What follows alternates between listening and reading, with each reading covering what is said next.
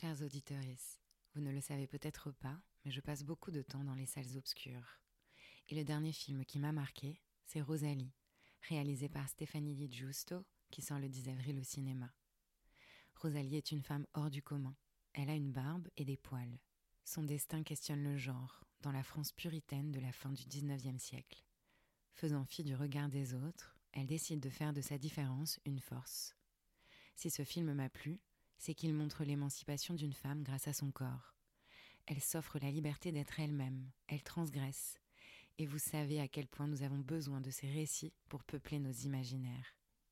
Ce film, c'est aussi l'histoire d'un amour entre Rosalie, interprétée par l'exceptionnelle Nadia Tereskevich, et Abel, incarné par le génial Benoît Magimel. Un amour tortueux qui s'écrit à deux, qui montre la naissance du désir et comment il se construit.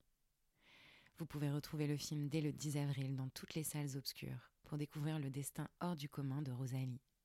Et d'ici là, je vous ai préparé une interview exclusive de la réalisatrice que j'ai eu le plaisir de rencontrer. Alors courez vite voir le film Rosalie à partir du 10 avril, exclusivement au cinéma. Ce deuxième cycle sur le ventre a été rendu possible grâce au soutien du groupe Chantel. Chantel, c'est un groupe de lingerie familiale qui a su relever le défi de se réinventer, capter l'air du temps et créer des sous-vêtements pour toutes les femmes, de tous âges et de tout corps. C'est aussi une équipe sincèrement mobilisée par l'idée de donner la parole aux femmes et de célébrer leur puissance et leur diversité. Merci à eux de continuer à nous accompagner dans cette aventure collective.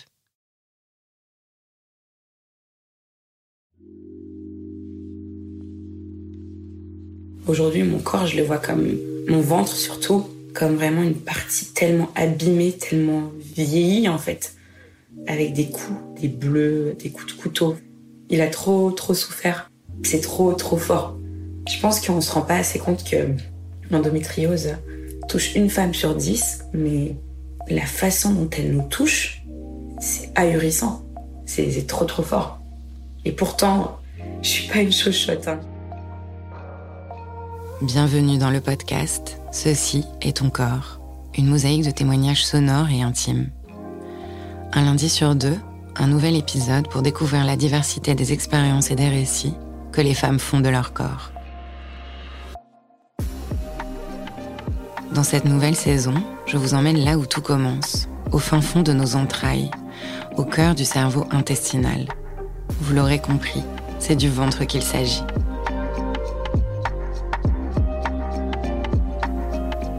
Le ventre de Nisrine est habité depuis toujours par une maladie qu'elle considère tour à tour comme sa sœur, son amie et son ennemie, et qui touche une femme sur dix, voire beaucoup plus. La douleur est un élément central de sa vie. Elle a réussi à l'apprivoiser, mais ça n'a pas toujours été facile. Parce que l'endométriose est considérée comme l'une des maladies chroniques les plus difficiles à supporter. Ce qui m'a marqué dans son témoignage, c'est son flot de paroles, comme une transe. Elle avait tellement de choses à dire que je décidais d'en faire deux épisodes. Chaque rencontre, chaque témoignage me marque. Je garde toujours quelque chose de l'émotion qui circule, de ses confidences partagées. De Nisrine, je garde son franc-parler et sa liberté. Elle ne s'auto-censure pas, elle assume tout, et ça fait tellement de bien.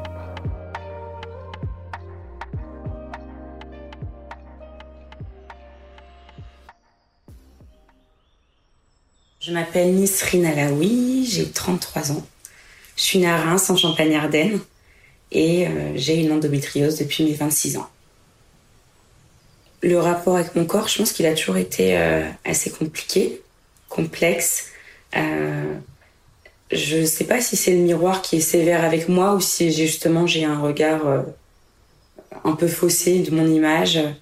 Depuis que je suis jeune, j'ai j'ai toujours eu du mal à m'accepter. Euh, j'étais très maigre pour commencer, donc je comprenais pas trop. Euh, je comprenais pas trop euh, pourquoi, parce qu'à côté de, de tout mon entourage, tous les enfants à l'école, c'est vrai que moi j'avais plutôt la peau sur les os et, ça faisait office de moquerie et on m'appelait baguépi. Enfin, j'ai eu droit à tellement de, de petites, de, de, petites insultes pas très cool quand t'es quand t'es enfant.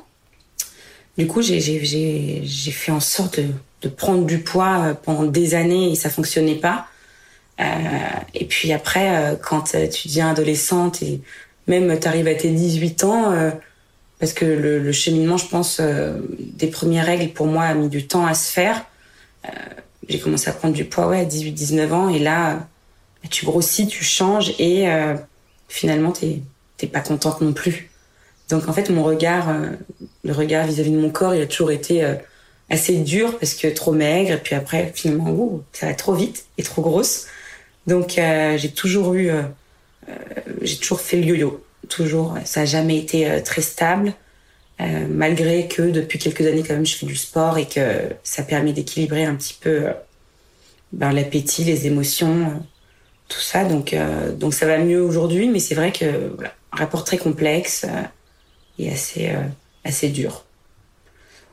Qu'est-ce qu'on m'a transmis euh, Finalement, pas grand-chose, euh, parce que je pense que dans notre famille, en tout cas, moi je viens d'une famille assez pudique, donc on parle pas, on parle pas de trop des règles ou des rapports sexuels.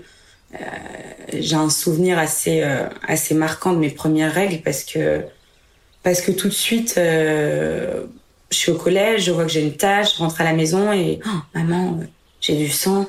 Et là, elle me regarde, elle me dit ok, alors euh, il y a des serviettes dans la salle de bain, euh, voilà, on les met comme ça dans la culotte et puis tu les changes toutes les deux heures. Et puis c'est tout et, et ça a été assez assez bref finalement. J'ai pas eu de grosse pédagogie, je savais pas ce que ça pouvait entraîner. j'ai vite compris que je devenais une femme et que et que quand devenant une femme, euh, en tout cas euh, chez nous, dans, la, dans ma communauté, euh, ben faut faire plus attention. Et, et, et, ça a été hyper dur de se dire, ben je comprends que je deviens une femme et peut-être que je vais moins sortir. Donc j'ai tout de suite ressenti un, un espèce d'emprisonnement. et je pense que après avoir consulté plusieurs psys, après avoir fait de l'hypnose, etc., ça a été un peu euh, l'élément déclencheur de l'endométriose, en tout cas chez moi. Ça a été tout de suite un, choc de se dire, euh, elle me l'a pas dit clairement ma mère, mais elle m'a quand même dit, bon, bah alors maintenant, voilà, tu deviens grande. Pourtant, j'avais 13 ans. 13 ans, c'est quand même assez tôt pour avoir ces règles, j'imagine, parce que autour de moi, j'étais une des premières. Et, euh, c'est tout de suite, bon, bah, ça va être différent d'habitude. Tu vas plus être tout le temps, je sais pas, dans le quartier à traîner un peu avec les copines. Euh, maintenant, tu voilà, on passe à un autre un autre level, un autre, une autre étape de la vie. Il faut faut que tu te mettes dans ta tête que tu deviens une femme. Et moi, tout de suite, j'ai senti une une oppression. Euh, c'était trop anxiogène pour moi. Je, me disais, je suis pas prête. En fait, moi, j'ai 13 ans. Je, je, suis en quatrième. Non, enfin, je suis encore une enfant et je je veux pas je veux pas devenir une femme, quoi. Donc euh, voilà, c'est ce qu'on m'a transmis. Euh, la, seule chose, hein, parce que ouais, après de sexualité, on n'en parlait pas. Ma mère avait une endométriose aussi. Euh, elle a eu ses enfants beaucoup plus tôt, donc elle a 23 ans. moi, je suis née, elle avait 25 ans. Donc aujourd'hui, ben, moi qui suis maman à 32 ans, si tu veux, la, la maladie, elle, elle s'est déclarée au troisième enfant et on lui a dit tout de suite à l'époque euh, Madame, vous avez une endométriose, euh, vous, venez d'avoir un enfant, votre un fils, c'est la dernière fois. Donc tout de suite, il y a eu le rapport avec la stérilité. Aujourd'hui, euh, c'est un peu différent, mais voilà, ma mère, en tout cas, a eu une endométriose, ne l'a pas du tout vécu comme moi. Elle l'a vécu beaucoup plus simplement parce que derrière, elle a eu une opération et qu'après, je pense qu'elle a eu un traitement hormonal. Donc, voilà, les seules choses qu'on m'a transmises, c'est l'explication pour les règles, très bref, brièvement, et, et, euh, et c'est tout. Moi, je l'ai découvert à 26 ans. Euh, je revenais sur Paris puisque j'avais vécu un an à Lyon. Euh, et cette année à Lyon a été difficile. Je, je sentais quand même que mes règles n'étaient pas du tout, euh, n'étaient pas du tout, n'avaient pas le même flux. Elles étaient beaucoup plus abondantes, beaucoup plus douloureuses. Et, euh, et surtout, euh, ces douleurs sont vraiment arrivées euh, suite à mon mariage, en fait. Je me suis mariée à 24 ans. Euh, ça a été une décision qui a été euh, prise très vite, parce qu'à la base, ça devait être des fiançailles. J'étais avec mon ex depuis 6 ans, c'était un peu mon amour de jeunesse. on s'aimait énormément, mais voilà, on voulait faire les choses step by step. Sauf que, voilà, encore la communauté, la famille. Bon, maintenant, ça fait un moment que tu es avec lui, tu voyages avec lui, il vient chez toi dans ton appartement à Paris. Chez nous, ça se fait pas, il faut se marier, quoi. Donc, donc euh, j'ai résisté pendant longtemps. Et puis euh, ma mère, qui, euh, qui, a un caractère quand même très fort, très autoritaire, m'a dit bah non, en fait, maintenant, il y a finalement les fiançailles se transforment en mariage sans vraiment que j'ai mon mot à dire. Donc on s'est mariés, on a vécu ensemble tout de suite. Et c'est vrai que moi, j'étais pas prête, j'avais 24 ans, je sortais d'école de commerce moi, je voulais voyager, vivre, avoir mon chéri, mais voilà, comme, comme, tout, comme tous les jeunes, vivre à la cool et euh, prendre son temps surtout. Du coup, euh, euh, tout s'est fait rapidement et suite à ce mariage, là, la maladie a explosé, quoi. C'est-à-dire que j'avais j'avais des douleurs, oui, un peu comme tout le monde. Et puis là, c'était des douleurs, mais poignardantes. Euh, j'ai mon corps, mon corps vraiment euh, s'est senti, meurtri parce que j'ai l'impression que je recevais des coups de couteau, tous les mois, euh, pendant dix jours. L'endométriose, en fait, elle peut, elle peut surgir et frapper plusieurs organes en fonction des femmes. Moi, j'avais très mal, pas pendant les règles, mais avant, donc pendant l'évaluation, pendant dix jours des femmes qui ont mal vraiment pendant. Euh, ça dépend vraiment des corps et des stades de la maladie. Moi, je suis en stade 2. Et, euh, et euh, voilà, et moi, mon endométriose touche ma vessie, le côlon et le système digestif. Vraiment, tout ce qui est autour de l'abdomen, c'est tous ces organes sont touchés et du coup, j'ai très mal pendant l'ovulation, pendant 10 jours non-stop. et puis, j'ai mal en ayant la selle ou en ayant envie d'uriner, juste en ayant envie. C'est-à-dire que je suis en pleine rue, j'ovule et là j'ai envie d'aller aux toilettes et, je peux me retrouver par terre, euh, pliée en quatre ou à devoir m'allonger sur un banc euh, parce que la douleur est beaucoup trop forte et que c'est une série de poignards. vraiment, enfin, je sais pas trop comment décrire, mais c'est vrai que tout à l'heure tu me posais la question, euh, le, rapport que j'ai à mon corps Aujourd'hui, mon corps, je le vois comme, comme euh, mon ventre surtout, comme vraiment une partie tellement abîmée, tellement vieillie en fait. Je vois pas, je pense pas que je vois mon corps comme toi par exemple tu le verrais, tu vois. Je pense que je le vois comme euh, ayant une peau euh, vachement fripée, avec des coups, des bleus, des coups de couteau. Enfin, c'est, je je le visualise vraiment comme ça il a trop trop souffert. Il a eu trop de trop de mal en fait. C'est c'est trop trop fort. C'est je pense qu'on se rend pas assez compte que l'endométriose touche une femme sur dix, mais la façon dont elle nous touche, c'est ahurissant. C'est trop trop fort. Et pourtant, je suis pas une chochotte. Hein. J'ai accouché. Euh, là, je peux dire, je sais ce que c'est. L'endométriose m'a vachement aidé d'ailleurs parce que la gestion de la douleur, bon, ça c'est sûr, hein, on sait très très bien faire.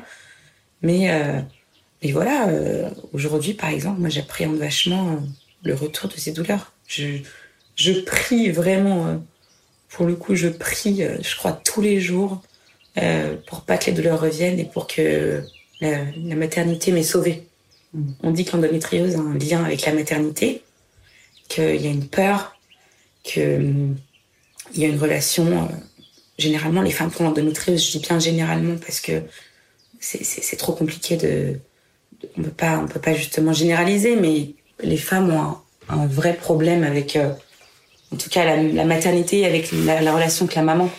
Ma, relation avec ma mère est assez euh, conflictuelle, passionnelle. Enfin, c'est très c'est assez fou. J'ai l'impression qu'elle se projette vraiment en moi. Je pense qu'on doit tellement se ressembler que c'est très compliqué. Et finalement, du coup, elle est très très dure avec moi. Et voilà, l'endométriose, euh, c'est un, mélange de tout ça. Et aujourd'hui, euh, voilà, on dit beaucoup que la maternité sauve. Moi, j'espère que ça m'arrivera et que la maladie va s'en aller à jamais. Maintenant, j'ai toujours eu peur. j'ai toujours eu peur d'accoucher. J'ai toujours eu peur même du rapport sexuel finalement parce que la maladie se loge ben, quand même au niveau de l'utérus. Donc c'est là où c'est là, enfin c'est le, le, le, le, berceau, je sais pas, c'est le c'est l'entrée dans ton corps et, et pour moi j'avais très peur ouais du rapport sexuel enfin c'était assez fou et aujourd'hui déjà la maternité m'a fait du bien parce que j'ai l'impression que le fait que le bébé soit sorti par voix basse me libère un truc. Et j'ai beaucoup moins peur. Je pense que j'aurais beaucoup moins peur maintenant que le gynécologue. J'aurais beaucoup moins peur avec mon chéri. Euh, maintenant le bébé est sorti de là. 3 kg 280 c'est quand même pas rien tu vois. Et euh, voilà, j'espère que, que ça, ça, ça, va s'essouffler, en tout cas, que les douleurs seront, si la maladie revient, beaucoup moins douloureuses. Quoi. J'ai toujours eu un problème avec mon ventre. Depuis, je sais pas, mes six ans à peu près, ça a toujours été pour moi euh, euh, la partie du corps euh, que je comprenais pas en fait. Je, par exemple, je te disais tout à l'heure que j'étais très maigre. Euh, je mangeais pas beaucoup, c'est vrai. Euh, à chaque fois que je mangeais, à chaque fois, je devais avoir les jambes relevées et contre mon ventre. C'est-à-dire que ma mère me disait bon alors, faut que tu finisses maintenant ton assiette, baisse tes jambes. Euh, voilà, maman qui essaie de m'élever, euh, m'éduquer, des bonnes manières, voilà. Et à table, voilà, on baisse les jambes, enfin normal. Et c'est vrai que moi, c'était impossible. Je, je pleurais, je disais non en fait, non. Non, j'ai besoin d'avoir les jambes relevées sur le ventre.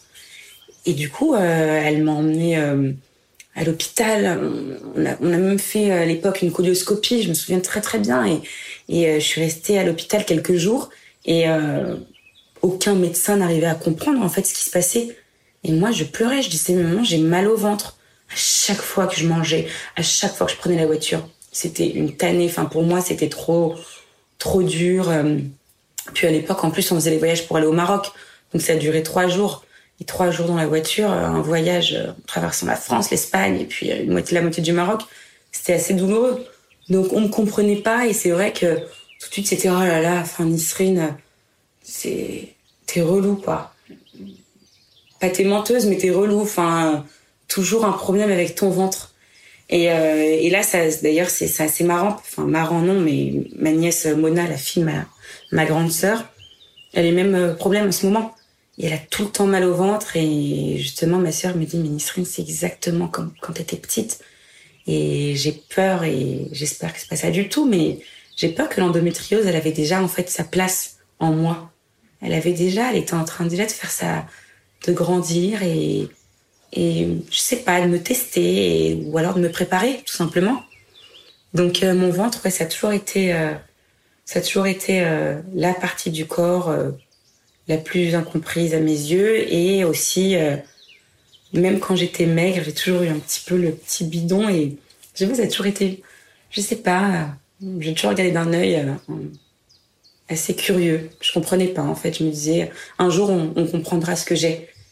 Là ça arrivait 20 ans après quand même. Parce que j'avais essayé hein, j'ai vu plusieurs médecins je disais, mais j'ai mal au ventre quand même. Au point de pas aller à l'école, euh, au point de d'en pleurer, c'est quand même bizarre. Euh, je, je prends des, à l'époque, on prenait des médicaments, c'était les Antadis. Et, euh, et je prenais des médicaments et en même temps, je me disais, ben, ça sert à rien. J'ai l'impression d'en avoir besoin constamment et je peux pas en prendre 10 dans la journée. Donc, je me rendais bien compte et j'avais fait une échographie quand je suis arrivée à la radio euh, en 2014, j'avais fait une échographie juste à côté de la radio et euh, le médecin m'avait dit mais non, c'est le truc à la mode, l'endométriose. Vous n'avez pas l'endométriose. Voilà, euh, c'est rien. C'est voilà, continuez à vivre votre vie normalement parce que vous n'avez rien quoi. Du coup, je disais mais c'est pas possible, c'est pas possible. Je suis pas du tout. j'ai jamais été. voilà, je suis plutôt. j'ai un caractère plutôt assez fort je, je me plains pas pour rien. Non, je, je, je tolère la douleur euh, parce que je le, je le vois depuis toute petite. Quand je tombais, euh, je riais aux éclats. J'ai jamais vraiment été une pleurnicheuse. Et du coup, euh, le, radiologue, vraiment, je je comprenais pas. Et, et après, j'ai vu une émission à la télé justement sur l'endométriose, je me disais, oh, ça ressemble quand même vachement à mes symptômes. Hein. C'est ok, on dit beaucoup que c'est pendant les règles, moi c'est avant, mais euh, ça ressemble vachement. Et puis là, on a vu un radiologue à l'époque, en 2014. C'était un des seuls qui détectait la maladie en France, Eric Petit. Et voilà, j'ai vu ce monsieur et je me suis dit bon bah alors euh, je vais je vais essayer. Et, euh, et quand je l'ai vu, j'ai, donc j'ai pris rendez-vous, on s'est vu, on a parlé, il a pris le temps alors que voilà, il envoie des tonnes et des tonnes de femmes. Et euh, on a fait l'IRM ou le scanner, je sais plus par quoi j'ai commencé. Et là, Eric me dit euh, oui, oui, vous avez bien une endométriose stade 2. Voilà les parties euh, que la maladie touche, euh, votre vessie, votre côlon. Et, et, il me dit donc c'est tout à fait normal. Maintenant, si vous voulez euh, mettre euh, la maladie en sourdine, parce que la seule, le seul traitement qu'on a trouvé, c'est de la mettre en sourdine, cette maladie, et c'est pour un traitement hormonal continu.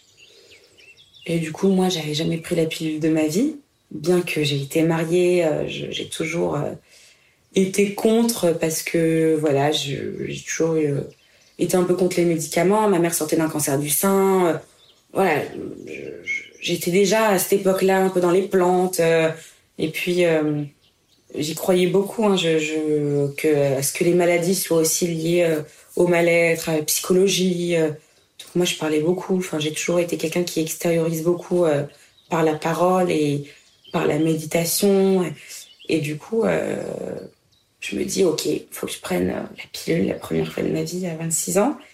Et, et là, je commence le traitement et puis, euh, et puis ça se passe, euh, ça se passe pas bien du tout parce que certes, je n'ai plus de douleur, mais euh, à ce moment-là, j'étais, c'était un moment de ma vie assez compliqué hein, quand on a découvert la maladie parce que j'étais tombée dans l'anorexie. je revenais sur Paris, je travaillais chez Radio Nova. Tout commençait à bien se passer, et, mais c'est la fin de mon mariage avec avec mon ex et là vraiment, elle est, euh, à un point euh, au niveau vraiment de l'explosion, quoi. Ça n'allait pas et je veux plus manger, je veux plus me nourrir parce que lui ne comprenait pas. Lui me disait, mais tout le monde a ses règles. Enfin, je disais, mais c'est pas ça. Enfin, c'est pas ça. C'est pas, il s'agit pas de règles. Euh, d'ailleurs, moi, quand mes règles arrivent, vu que je souffre pendant l'ovulation, c'est la libération. Je suis, moi, dès que le sang arrive, je suis libérée.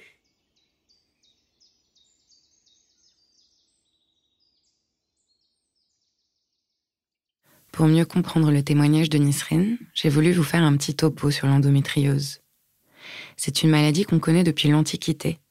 Elle a été décrite précisément dès la fin du XIXe siècle. Et elle toucherait aujourd'hui au moins une femme sur dix en âge de procréer, mais certaines estimations évoquent plutôt le double. On parle d'endométriose quand on trouve un tissu semblable à la muqueuse utérine, parfois appelé endomètre, en dehors de la cavité utérine. Et à chaque cycle menstruel, ce tissu va être influencé par les modifications hormonales, ce qui va provoquer des douleurs sur les organes où il s'est implanté, comme les ovaires, les trompes, les intestins ou la vessie. Aujourd'hui, on ne parle plus de stade d'endométriose, mais de type. Il y a l'endométriose superficielle, l'endométriose ovarienne et l'endométriose pelvienne profonde. Mais il n'y a pas de corrélation entre l'intensité de la douleur et le type d'endométriose.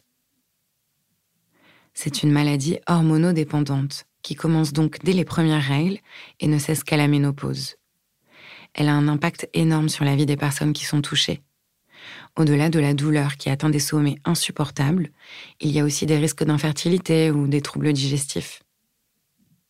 On sait que l'origine est multifactorielle, génétique, environnementale, immunologique, mais on ne connaît pas encore vraiment sa genèse.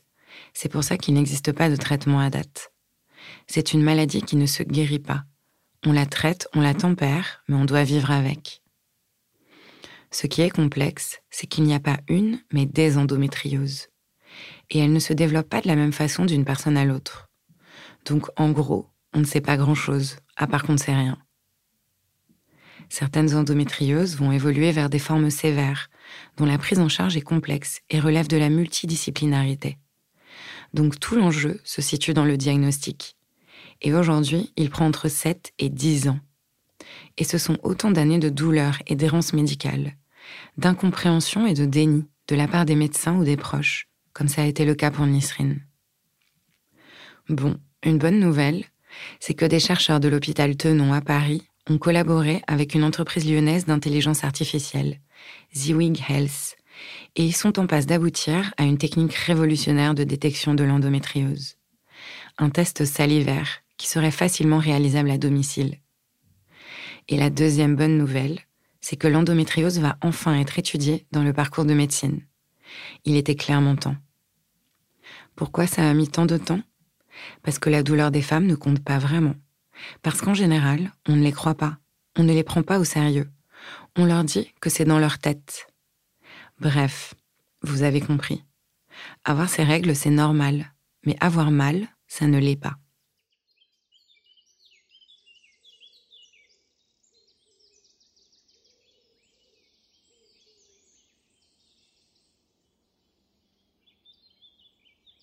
Je me rends compte en plus, je découvre que euh, le gluten me fait mal, très très mal, que la viande aussi. Alors que j'ai toujours mangé de la viande, quand même pas très peu, mais voilà, mon grand-père était bouché, donc on a quand même toujours mangé un peu de viande. Et, euh, et là, voilà, je me teste, je me laisse tomber. Euh, je veux retrouver mon corps de, mes, de ma jeunesse, maigre, parce que finalement, il me manque. Euh, mon mariage bat de l'aile, ça va plus. Je suis incomprise par, par mon mari à l'époque, et en même temps, je veux lui replaire. Donc, j'avais pris du poids euh, les dernières années et pour lui plaire, bah, c'était de ressembler à qui j'étais avant. Et, euh, et, voilà. Et du coup, euh, je dois prendre un traitement hormonal. Et là, ben, mon corps change. Je regrossis. J'ai l'appétit qui s'ouvre. Là, pour le coup, le gluten, je, peux le tolérer vu que la maladie en sourdine. Et donc je remange et voilà, je rechange et c'est c'est compliqué. Et puis euh, les hormones font que euh, je, je, me supporte plus. Et puis les effets secondaires, c'est-à-dire que je, je suis beaucoup plus nerveuse, j'ai du mal à contrôler mes émotions. Et là le trou noir, enfin on pense vraiment, on se dit bon alors là Nisrine, faut que tu estimes-toi heureuse, hein, ça va mieux, t'as plus mal. Mais en même temps, euh, tu regrossis et que choisir en fait? Est-ce que tu veux être bien dans ta peau, bien dans ton corps et souffrir? Ou est-ce qu'il faut alors avoir plus de kilos, ne plus t'aimer, plus pouvoir te voir et en même temps euh, plus avoir cette maladie? Donc euh, c'est là que tu te rends compte que la maladie c'est ton compagnon, elle fait partie de toi et qu'en fait tu es un peu obligé de l'accepter quoi. Moi j'ai ressenti vraiment ce, ce rapport de force. On essaie de se battre l'une contre l'autre mais finalement, on est ensemble. On est ensemble et, et à partir de ce moment-là, je me suis dit, bon, je continue, j'essaye plein de traitements. Je change de gynécologue. Je, je, je vois que les gynécos sont, sont durs. C'est très dur de d'expliquer euh, ben, à des professionnels qui finalement ne connaissent pas du tout la maladie. Ils, ils la connaissent théoriquement. Donc voilà, on fait des études. On est encore à l'époque, on on n'enseignait pas vraiment l'endométriose euh, en médecine. Là, je viens de lire un article récemment qui disait que enfin les étudiants vont apprendre ce que c'est. Et, euh, et du coup, le, voilà, très compliqué ma relation avec les, gynécos. Et là, je trouve une, une gynécologue superbe qui s'appelle Astrid Méfond et qui, elle, euh, vraiment m'accueille, me comprend. C'est une femme. On essaye plein de traitements hormonaux toutes les deux. Et, euh, et puis, euh, je pars vraiment du postulat que ça ne me va pas que euh, je deviens la nisrine assez euh, fougueuse. Je le suis, je suis lion. Je, j'ai toujours été en même temps euh, assez. je me laisse pas faire. Enfin, j'ai un caractère fort, mais je suis très douce à la fois. Et c'est vrai que là, ça, ce traitement montrait que le côté méchant de moi-même et, et assez violent finalement parce que je me je, je, je me contrôlais pas. je me renseigne et puis là, il y a une amie qui me dit, écoute, euh, je, je, connais une amie qui est énergéticienne, qui elle fait du laoshi et euh, c'est un peu différent du reiki, mais en tout cas, c'est exactement le même principe. Euh, et elle recherche quelqu'un qui a une endométriose et elle voudrait essayer de la soigner. Je lui dis, ah bah, c'est génial, ça tombe, ça tombe à pic parce que moi, je suis très curieuse, je suis croyante, euh, je suis née dans l'islam et j'adore cette religion, je la trouve merveilleuse et il y a plein de choses que j'aime. Ça collait plutôt bien en fait. Ce, ce, ce, traitement énergétique, ça allait très bien avec ma foi et je me disais, allez, on va essayer d'aller puiser euh, quelque chose en moi. Et là, euh, donc Johanna vient dans ma vie. Euh, moi à côté, donc c'est le confinement, je travaille, je travaille beaucoup, mais en même temps, je fais du bénévolat. Et ça m'a fait énormément de bien ça collait parfaitement avec ce moment où il fallait que je médite et il fallait que je me recentre. Donc là, plus de copains à la maison, Nisrine, seule face à cette endométriose on était toutes les deux à la maison. Et ça, c'est, c'est, c'est assez fou parce que, tu la regardes pas du même œil. Là, c'est, je me suis rendu compte à quel point euh, la respiration et puis euh, la méditation pouvait faire du bien en fait. Et je me suis rendu compte surtout que cette maladie, il fallait l'accepter avant de la rejeter.